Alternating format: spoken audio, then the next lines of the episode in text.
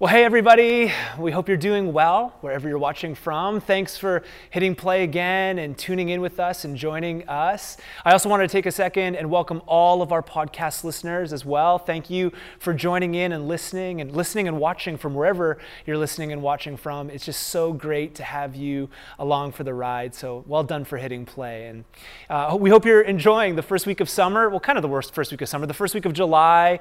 And it's been a big week with Canada Day. So, I hope you got some time with family, maybe, and friends, depending on what your social bubble is right now in this time. And yesterday was July 4th, so happy independence to all of our American friends.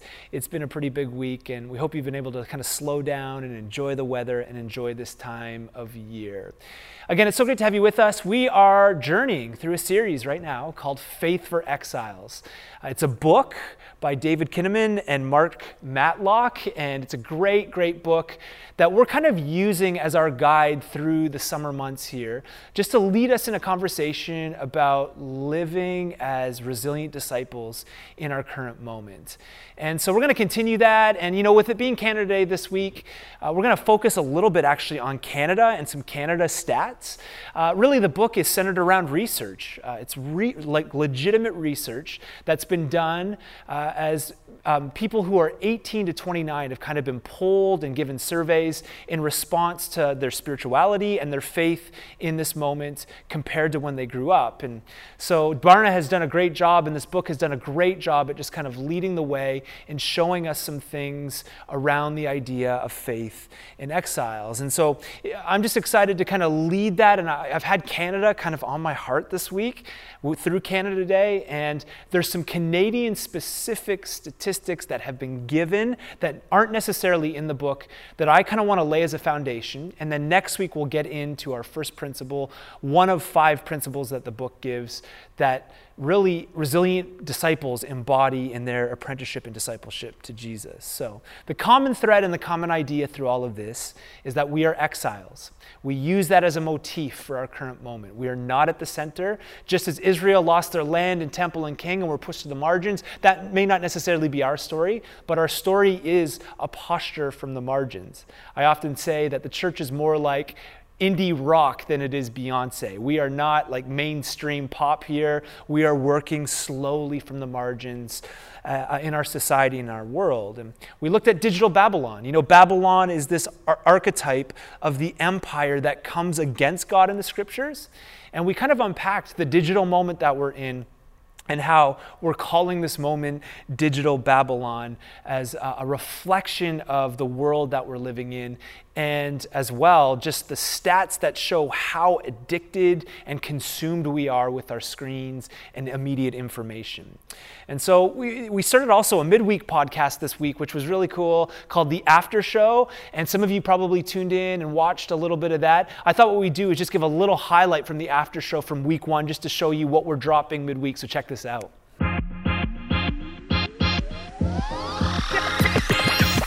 What do you think about grouping people? Is that helpful? I mean, I've, I, it's funny because I'm not I'm not like that a whole lot, but I've, I have found mm. it helpful in the description. What do you guys think? I, I, so so I, I'm a statistician. So for me, that actually works perfect. Like my world is in boxes and being able to figure out the variables, and I want to know what variables and how to group people. So so I actually for me, this is perfect. Like I love it. Um, oh I group, I categorize my life. So I work in research. Um, and I actually have a, yeah, I did my PhD in research methodology and measurement. So anything to do with measurement and measuring and, and doing surveys and how many people's do this and things like that, that's kind of what I do, yeah. And then, because for me, I feel like if I have the numbers, then I can explain society and why society almost is. And I can start to kind of think about it. But I can see how numbers can be dangerous as well because there can be lots of outliers that we don't, you know, that we kind of disregard. Um, and so, you know, kind of to the point of is it six months? You know, like Kendra said, like she knows of individuals who may be considered, um, you know, nomads as well. But you know, it's been like a year, or you know, kind of between the habitual and the nomads. You know, like it's it's kind of a fine line. You know, who draws that line and who makes that line? Um, and that's the dangerous thing about categorizing is, you know, who, yeah, like where's the line? What is the line? So we're having some fun along the way, and if you want to join us, the after show, the Faith for Exiles after show, drops on Thursdays in video and audio form. It's on the Praxis podcast if you want to listen in, and we just take some time to dissect some of the ideas that we've been wrestling through and talking about on Sunday, and just t- taking it deeper in a very relaxed conversation uh, with some friends, and they've done a great job. With that said, here's what Jude uh, says. Uh, this is written in the New Testament. Jude is actually it's the shortest I think book in or letter in the Bible. It's literally one chapter long. In verse 17 of Jude, this is what it says it says, But, dear friends, remember what the apostles of our Lord Jesus Christ foretold. They said to you, In the last times, there will be scoffers who will follow their own ungodly desires. These are the people who divide you, who follow mere natural instincts and do not have the Spirit. But you, dear friends, by building yourselves up in the most holy faith and praying in the Holy Spirit, keep yourself in God's love as you wait for the mercy of your Lord Jesus Christ to bring you to eternal life.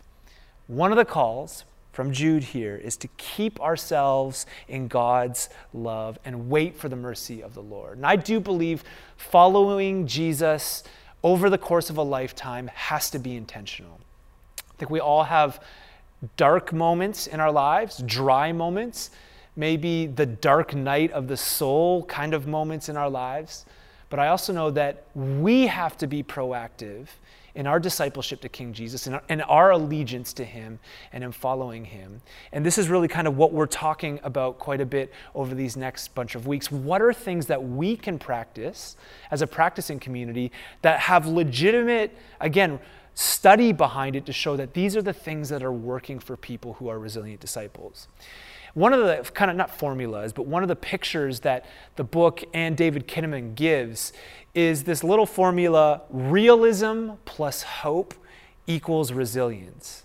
Realism plus hope equals resilience. And I think you know you can have res, uh, realism on the one side and have it on its own, and it can kind of be counterintuitive. And I think you know, I think of our own city and in our own nation, there's a lot of realism right now. People will tell you what it's like, people will be real with you. But oftentimes, the hope piece is kind of missing, right? The other side is, I think a lot of people have a lot of hope, but don't want to drill down into reality. The moment that we're living in right now, they don't want to talk about it. They don't want to talk about the current trends and what we're experiencing in our country when it comes to faith and culture. And so there's a lot of hope, but no realism. And sometimes it just leaves people uh, hopeful, but with no grounding.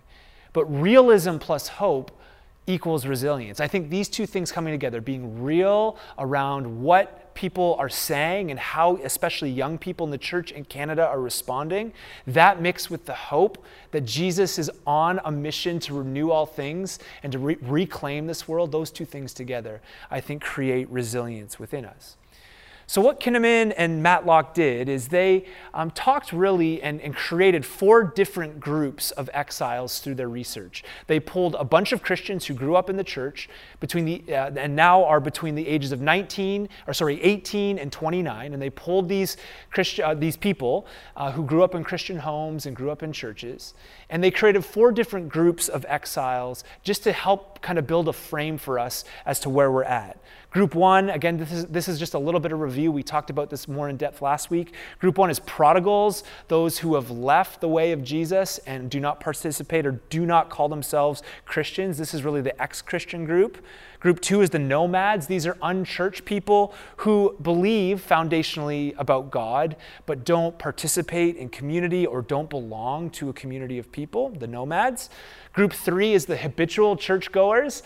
And these are people who, yeah, maybe they go to church once in a while, maybe once a month or whatever, but don't practice what Jesus calls us to practice. And their lives aren't um, uh, postured in the world towards Jesus and living it out. And then group four is resilient disciples, the smallest group. And these are passionate Jesus followers who are resilient in their faith in digital Babylon. They attend church regularly, they trust f- firmly in the scriptures, they're committed to Jesus and affirm his death, burial, and resurrection. And ultimately, these people as well, through the study, they desire to see culture transform, that they believe their life matters in their vocation, their work, and living in the way of Jesus. Now, what I want to do today, Happy Canada Day week and American Independence, July 4th. Well done. What I want to do is I just want to break down some of the research that isn't in your book. What Barna has done is they've equipped church leaders with a plethora, there's a word, plethora of data um, from countries all over the world. A lot of the stats that you get in the book are American stats because the writers are American, but we have some Canadian specific stuff that I want to talk about and also look at where Canada lands in comparison to the rest of the world. Hopefully that's okay don't turn it off yet okay? Don't don't don't leave us yet. I promise the stat stuff eh, though it may seem like it's a little boring i promise that there's payoff in the end if you stick with us.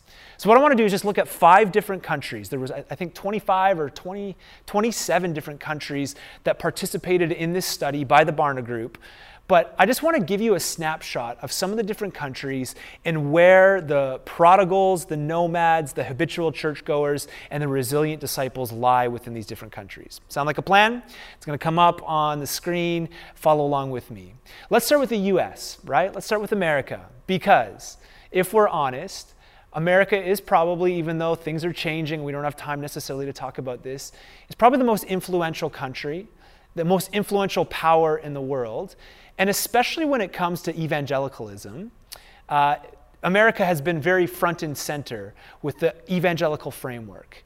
And so let's look at uh, some of the stats around these four different groups of exiles when it comes to the States. First of all, in the States, 22% of the people that were polled were prodigals, those who had left the church and are no longer Christians. 30% were nomads, so these people who have a foundational belief but don't belong to a community. But the largest group within the United States of America is habitual churchgoers. So people who go to church once in a while, they kind of do their thing, but they don't really live again in the way of Jesus. They're not practicing what it means to be a Christian outside of going to church. It sounds harsh, but it's the reality outside of going to church once in a while. That's the largest group. And then resilient disciples in America is 10%. This is what the study showed.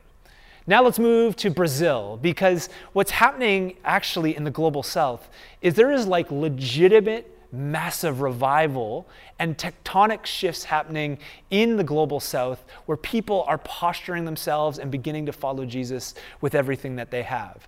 It's interesting that in the West, in um, North America especially, and in parts of Europe, there's been tectonic shifts away from the kingdom of God. Obviously, we've seen this in our own country. But in a country like Brazil, there's a lot of things happening. So Brazil has the lowest amount of prodigals at 13%, so those who grew up in the church but left. Nomads in Brazil, again, nomads being people who believe but don't belong, is 28%. Habitual churchgoers is quite high in Brazil, with 42% uh, declaring, kind of through the research, that they're habitual churchgoers. And then resilient disciples in the nation of Brazil is 17%. So just remember the US, 10% that are resilient and really practicing the way and hold a foundational faith in Jesus and giving their allegiance as king. Resilient disciples in Brazil is 17%. Amazing. Something is happening in the global south that is really, really beautiful. Now let's go to Germany my ancestors, my, my history, my people, right? It's good. Both my mom and my dad's side both have German heritage, and we just like to win at soccer, which is great. You know, I, you know the Euro Cup and, and World Cup every couple years, watching that. It's great to be kind of embedded into that because Canada soccer is not really great. So I get to like declare during those seasons my German heritage. In Germany, uh, prodigals very high at 26 percent nomads, those who believe but don't belong, about 55%. What's interesting, and it's happening more in Europe, is that habitual church going is just, it's kind of going down now. Uh, 17% are habitual churchgoers in Germany through the study, and then resilient disciples are 2%. 2% are what would come back through some of the responses as, again, people who are committed to the way of Jesus. It's crazy to think how how small that number actually is. Germany was the smallest number in percentage wise of habitual or of resilient disciples, sorry, uh, just next to Austria. All right, from Germany, let's go to Australia, mate. How do you like that one? I lived in Australia for about a year. It's a great, great place. Uh, Australia, it's interesting. I, I, find Australians are a lot like Canadians, obviously, different accent. They have better weather. But uh, I feel like we kind of sync up in the way we think. I really enjoyed my time in Sydney almost 20 years ago now. It's hard to believe 20 years ago. But Australians, much like Canada, uh, 35% are prodigals. 35% are nomads, these people that, again, believe but don't belong. 22% in Australia are habitual churchgoers, and then resilient disciples in Australia is 8%. So that just gives you a bit of framework for some of the things that are happening globally. Again, these 18 to 29 year olds respond through a number of surveys and, and uh, were polled on a number of different things. And, and uh, Barna has put this data together to show uh, the different changing numbers. Now, let's get to our own country, Canada. We talked about this last week, but here is where we lie in our own context, okay? Prodigals are 22% in Canada. So that's 22% of the 1,000 people that were polled in Canada. 22% of them that grew up in the church, in Christian homes or whatever, no longer call themselves Christians or a part of a church in any way. 47% of those 1,000 people that were polled, 47% are nomads, which means in our context, these are the dones, what we've called the dones in the past. Certainly, they may have a foundational belief in God, but they are done with the church and organized religion. And these nomads are the, the, the most significant group in our country. We need to start thinking through actually our approach because there are thousands upon thousands of people around us that grew up in the church, still have some foundational belief, but don't belong to any community, and again, are maybe done with the church. That's the largest number for us. Habitual churchgoers in Canada are 22% in that 18 to 29 year age range. So 22% of the people polled uh, would go to church maybe once a month, but aren't really interested in the practices of Jesus. And then resilient disciples, in our context here in Canada, is right between the US at 10% and Australia at 8%. In Canada, resilient disciples, as marked by those four things and some of the research that came back, is 9%. 9% in our country of people who grew up in the church that are between that age group uh, declare themselves or affiliate themselves with being resilient disciples of Jesus. Now, this has a lot to say. You think 9% out of that group, the small percentage of that group, are the ones being resilient. We have some questions to ask about the future of the church in Canada and our part to play as we call people to be resilient disciples. Now, this data from Barna actually syncs up really well with a study done this year. It actually came out this year, but was done last year through the Evangelical Fellowship of Canada. And they wanted to get their finger on the pulse of what was happening in Canadian spirituality. And they did their own research that runs very close. Um, you know, there's been massive shifts, as we've been saying, the last couple of decades in our country. And these shifts are so much so that the article and research that the EFC put out, the title of the study was called, and the title of the article was called Not Christian Anymore. Like, this is the moment kind of we're in. Now, I want to share some of these with you as well. Not to depress you again, when we talk about resilience, we've got to be real. We have to have realism, and we'll talk about hope at the end, okay? So please stay with me. Don't get too bored with stats, and don't get too overwhelmed with maybe some of the negative or bad news. But when we talk about, and we're going to throw it up in a second here, when we talk about some of this stuff released by the EFC, I want you to notice that in some of the polling that the researchers actually use the age 12 as a key point in people's spiritual lives. And they basically choose the age 12 because many parents, and obviously, right, many parents give up trying to get their kids to go to church on Sundays once they're 12. And so that kind of helps as a reference point for freedom and autonomy and people making their own decisions. This study done by the, this study done by the EFC was broken down basically into two categories. One was on religious identity.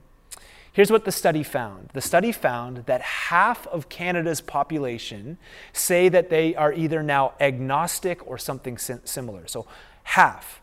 And they found that half of Canadians who went to church as a 12 year old eventually switched to those agnostic categories.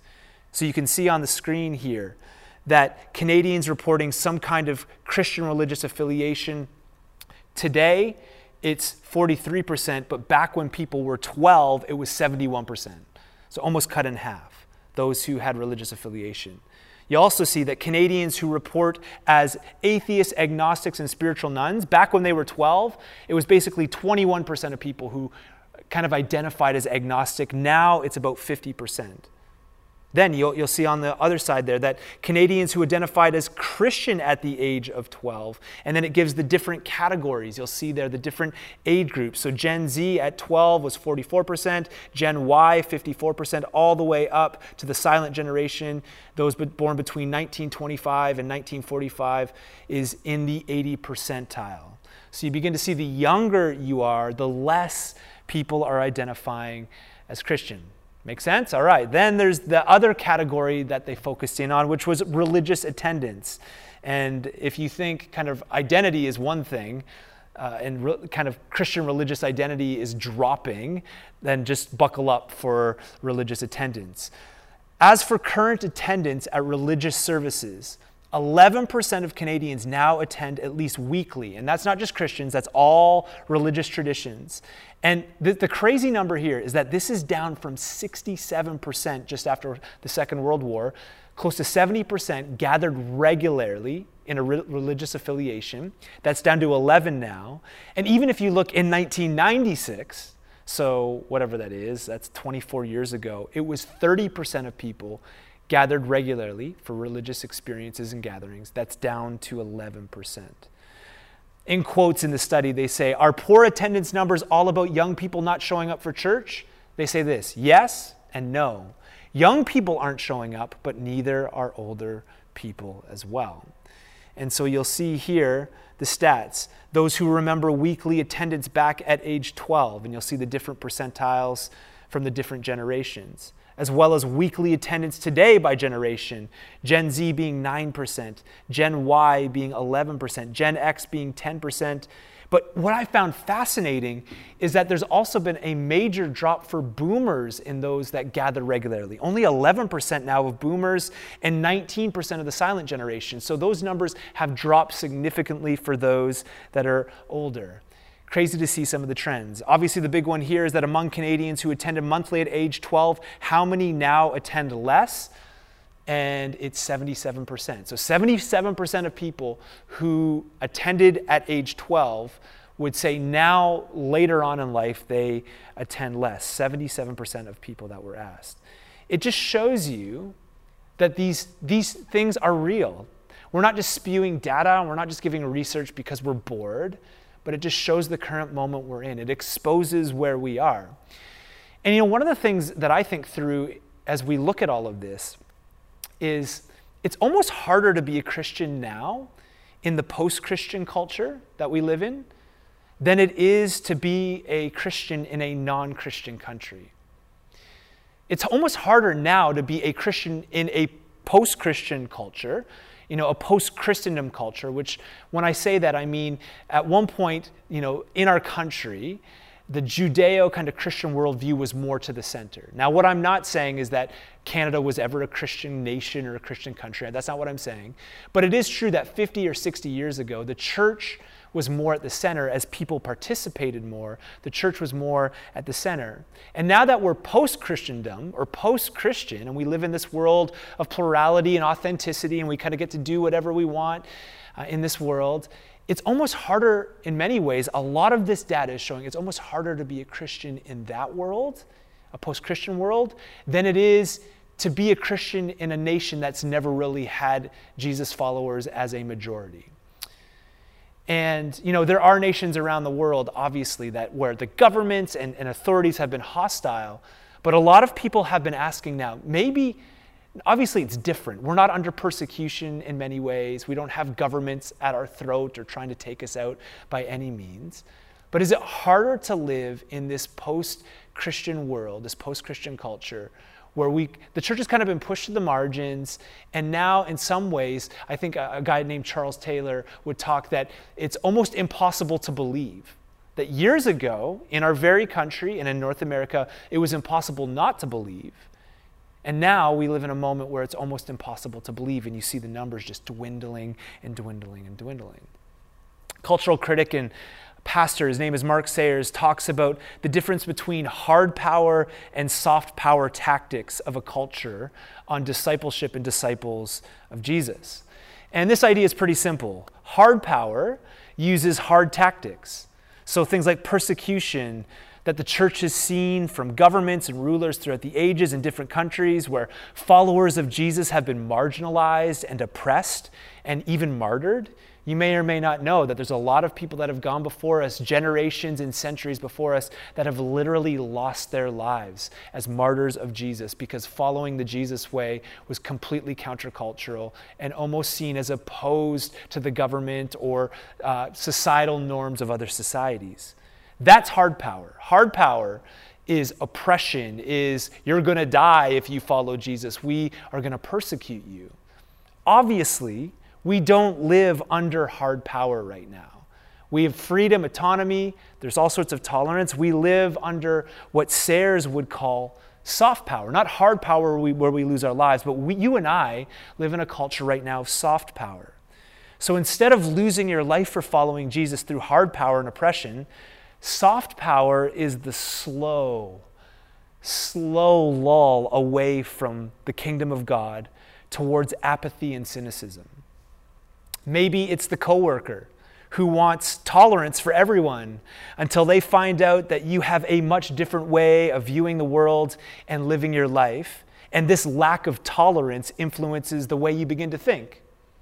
Oh, maybe, maybe I'm not thinking correctly. Maybe the people around me that are uh, criticizing me or maybe viewing me as not tolerant, it's a slow drift. Maybe it's a group of friends and slowly, one by one, Netflix and brunchmosas sound way better than committing to a church or the way of Jesus. Or maybe, maybe it's the terminal destruction we've seen over the last decade that in many ways has had no end, right? It's the slow influence of guys who used to follow Jesus but now have different ideas and you know they've started a po- podcast and they're really cool because they record their podcast and they drink beer at the same time like cue all the conservative Christian kids who can't believe that you can drink beer and deconstruct God at the same time. If you don't know, this was like a thing in 2012. The point is, we are influenced by soft power, the slow lull away from the kingdom of, kingdom of God. And I've seen it over the years how many people wake up from this slow lull and don't even know how they got to where they are. It happens. We're not under hard power, we're under soft power, this slow, it's almost like a slow drip. Now, I think I already mentioned this before, but we actually had this series, Faith for Exiles, and kind of this book study planned well before COVID hit us, COVID 19 hit us back in March. And since then, obviously things have changed. I feel like even the data and some of the things we're wrestling through and the different principles, now there's even deeper layers to it because of this pandemic. You know, we don't know the future. Let's be honest, we don't know when we're going to gather again as the church. We don't even know how and when our kids are going to go to school in the fall or when we're going to be able to go to movies with friends or to live sporting events. But as I've been thinking about the season, you know, it's interesting one of the things that has happened is that COVID has actually exposed who we truly are as disciples. So, if you were a disciple of Jesus and a follower of Jesus before COVID hit, what this season has done, not just for you, but for all of us, myself included, is it has exposed at our core who we are. It really has. When it comes to spirituality, the kingdom of God, and our posture towards others honestly, I have been blown away by so many people in our community. I mean, this season has been, in many ways, it's been unreal. And Heather and I talk about this a lot. We've seen people rise as disciples, care for others, give. I mean, so many people have given to the London Food Bank here, to a women's shelter through our church, and helping other people. A family had a baby, and people rose right up, rose right up and gave gift cards to care for that family and meals for that beautiful family. There's been birthday drive-bys that have been so much fun, and significant moments for our leadership team and people over Zoom. We've even seen adults in our community become pen pals with young kids. I mean, how crazy and cool is that? Uh, that Adults would go out of their way during a time of isolation to write young kids letters. Our youth group has been on fire with weekly discipleship through this time. I'm just so, i am going to say it, I'm going to name it. I'm just so thankful for Heidi and Alicia and the work that they're doing with our students. And I get to peer in and listen in every once in a while and hear what they're doing. And even though we've been socially distant, there has been so many of you, it's been incredible, that have availed yourself at any time to connect and to be love and light to those around you. And I've just sat back and watched and it's really it's been amazing. Personally for me you know this spring i was able to lead on wednesday evenings a course called introduction to the hebrew bible with about 15 people in our community. And i don't know how to say it. It was just been a blast. So much fun connecting with people in our church wrestling through the old testament and i'm just so thankful and it's been really meaningful in my life it's also been a season where if you want discipleship in your home as a parent, it's been up to you. And I actually, I kind of like that. It's kind of fantastic because this season has put the onus on you, if you have kids, to raise your kids in the way of Jesus. That's how they're going to be spiritually fed. You know, we don't have these online gather or we have these online gatherings, but we don't have physical gatherings and kids leaders over your kids' lives right now. It's really been on you. And I actually I think that's a good thing. Every Sunday, waking up with my kids, watching through these lessons together, not just watching, but pausing and going through the questions and, and just wrestling with them. It's up to me. And I think this has been a season where, again, it's kind of exposed who we are. Are we following Jesus the King? And are we pouring into the lives of others? Are we not? Reality is, is that this season has shown so many people's resilience as they follow Jesus. It's been beautiful to watch. Now, the other side, and please, in no way is this sending judgment any which way, but COVID has also created an opportunity for those who maybe haven't really been resilient disciples of Jesus just to gradually drift. And I don't mean to, honestly, I do not mean to be negative, and I'm not pro- prophesying this, but it's my assumption that when this whole thing kind of is over and we get back to normal, there's going to be less of a middle of what we've even seen in these four t- particular groups. There's going to be less of kind of, I don't know what you call it, a muddy, I don't know if that's the right word, less of a muddy middle, less of a middle. I think this is probably a time, because of this season of isolation, especially for people who are nomads and habitual churchgoers, that there's going to be less and less involvement. You know, the thing I've heard from pastors over the last little while is that throughout this season is that people are engaging less and less with the online content. And here's the thing, I kind of get it. I, I, I very much understand that because church isn't just information and it's not just something you hit play on. It's flesh and blood. It's bodies together, obviously. So there's part of me where I get it. There's pastors, I, I talk to them, and they're kind of frustrated at the lack of engagement online.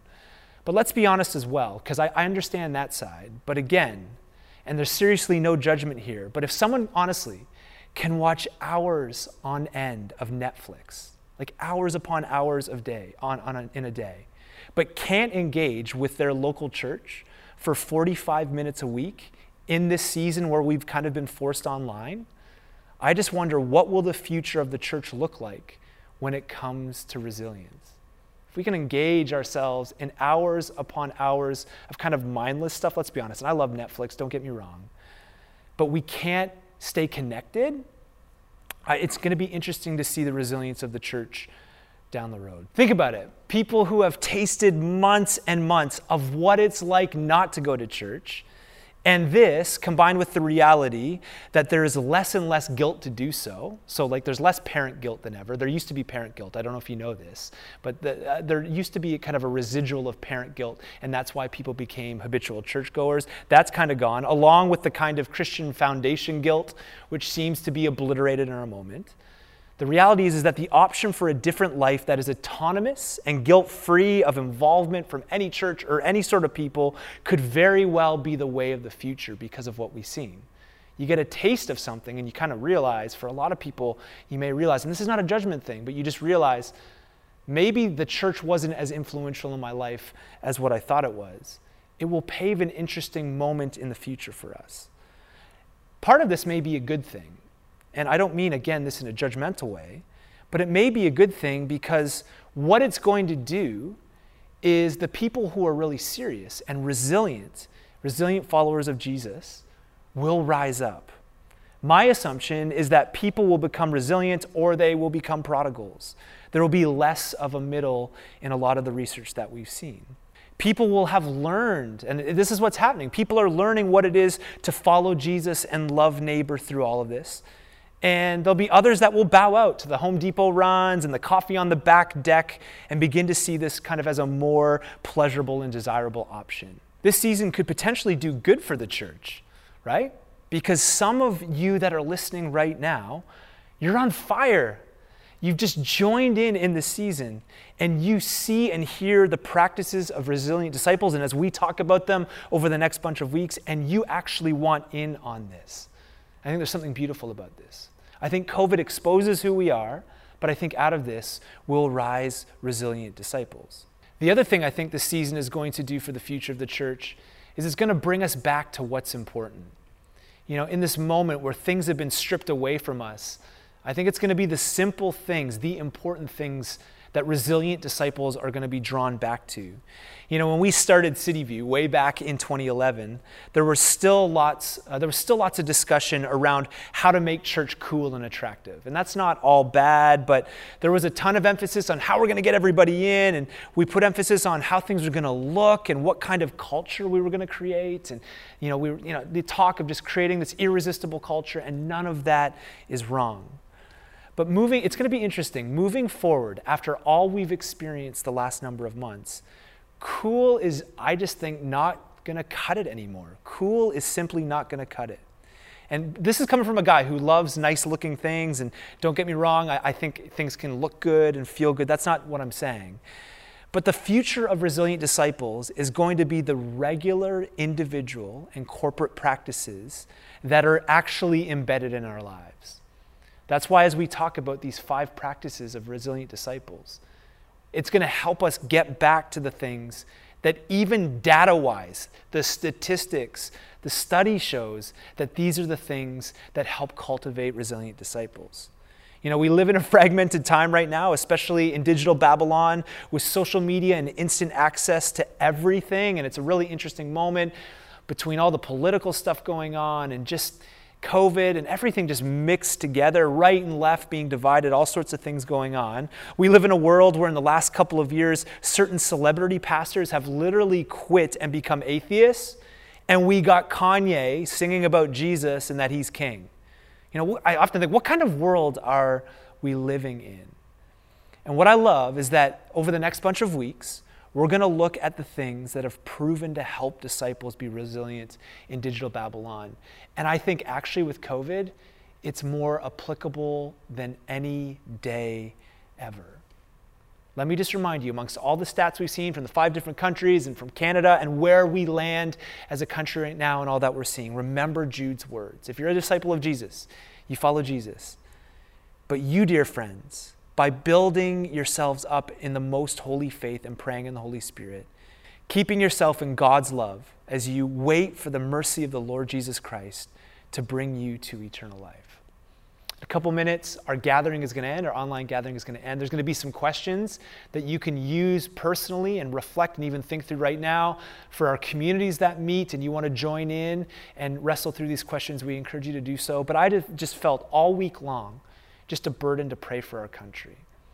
You know, as we talk about this and kind of the numbers dwindle, I also think what can come of this when people are serious. If you're a follower of Jesus and you're serious about this thing, I want to encourage you to join in. Join in in praying with me. Join in in loving your neighbor as yourself. Join in in practicing the way of Jesus.